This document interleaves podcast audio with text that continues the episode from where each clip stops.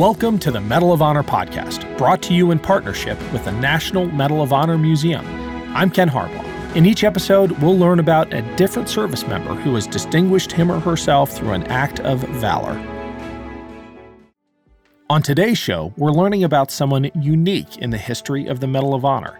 Dr. Mary Edwards Walker is the only woman to ever receive it. Born in 1832, Mary wanted to be a doctor, so she saved up money and in 1855 graduated from Syracuse Medical School. When the Civil War broke out six years later, Dr. Walker wanted to help the Union Army, but was not allowed to serve as a medical officer because she was a woman. Dr. Walker was not deterred, so she volunteered at the U.S. Patent Office Hospital. Despite her medical degree, the Army would not allow her to perform surgery. She was only allowed to work as a nurse. Nevertheless, she persisted. In 1862, Dr. Walker wrote a letter to the War Department asking them to let her become a spy.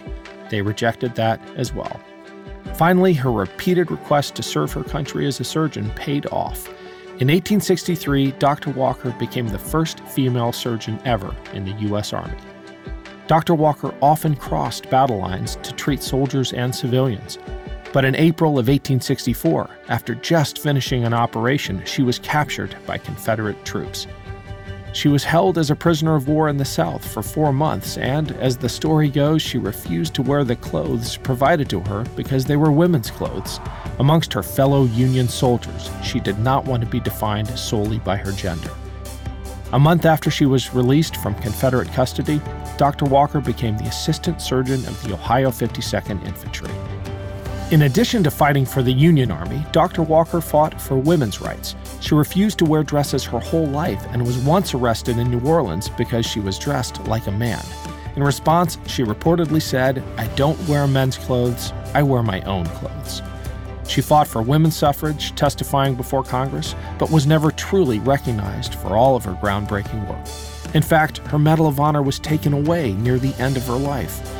In 1917, many Medal of Honor recipients lost their awards after the government reviewed their eligibility. Dr. Walker no longer met the requirements. But, true to her strong willed character, Dr. Walker continued to wear the medal until her death in 1919. 60 years after it was rescinded, Dr. Walker's Medal of Honor was restored by President Jimmy Carter. The Medal of Honor podcast is a production of Evergreen Podcasts. We are proud to support the National Medal of Honor Museum.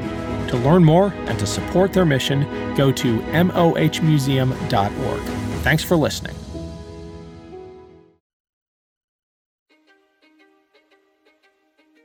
History is complicated.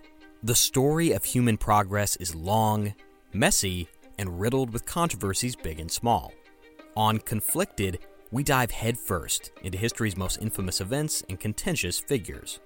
We try and untangle the good from the bad, the fact from the fiction, and the monsters from the misunderstood. Was Genghis Khan a murderous butcher or a civic pioneer? Did the Allied powers go too far in firebombing the German city of Dresden at the twilight of World War II? And how did the Marquis de Sade acquire such a sinister reputation? And was any of it true?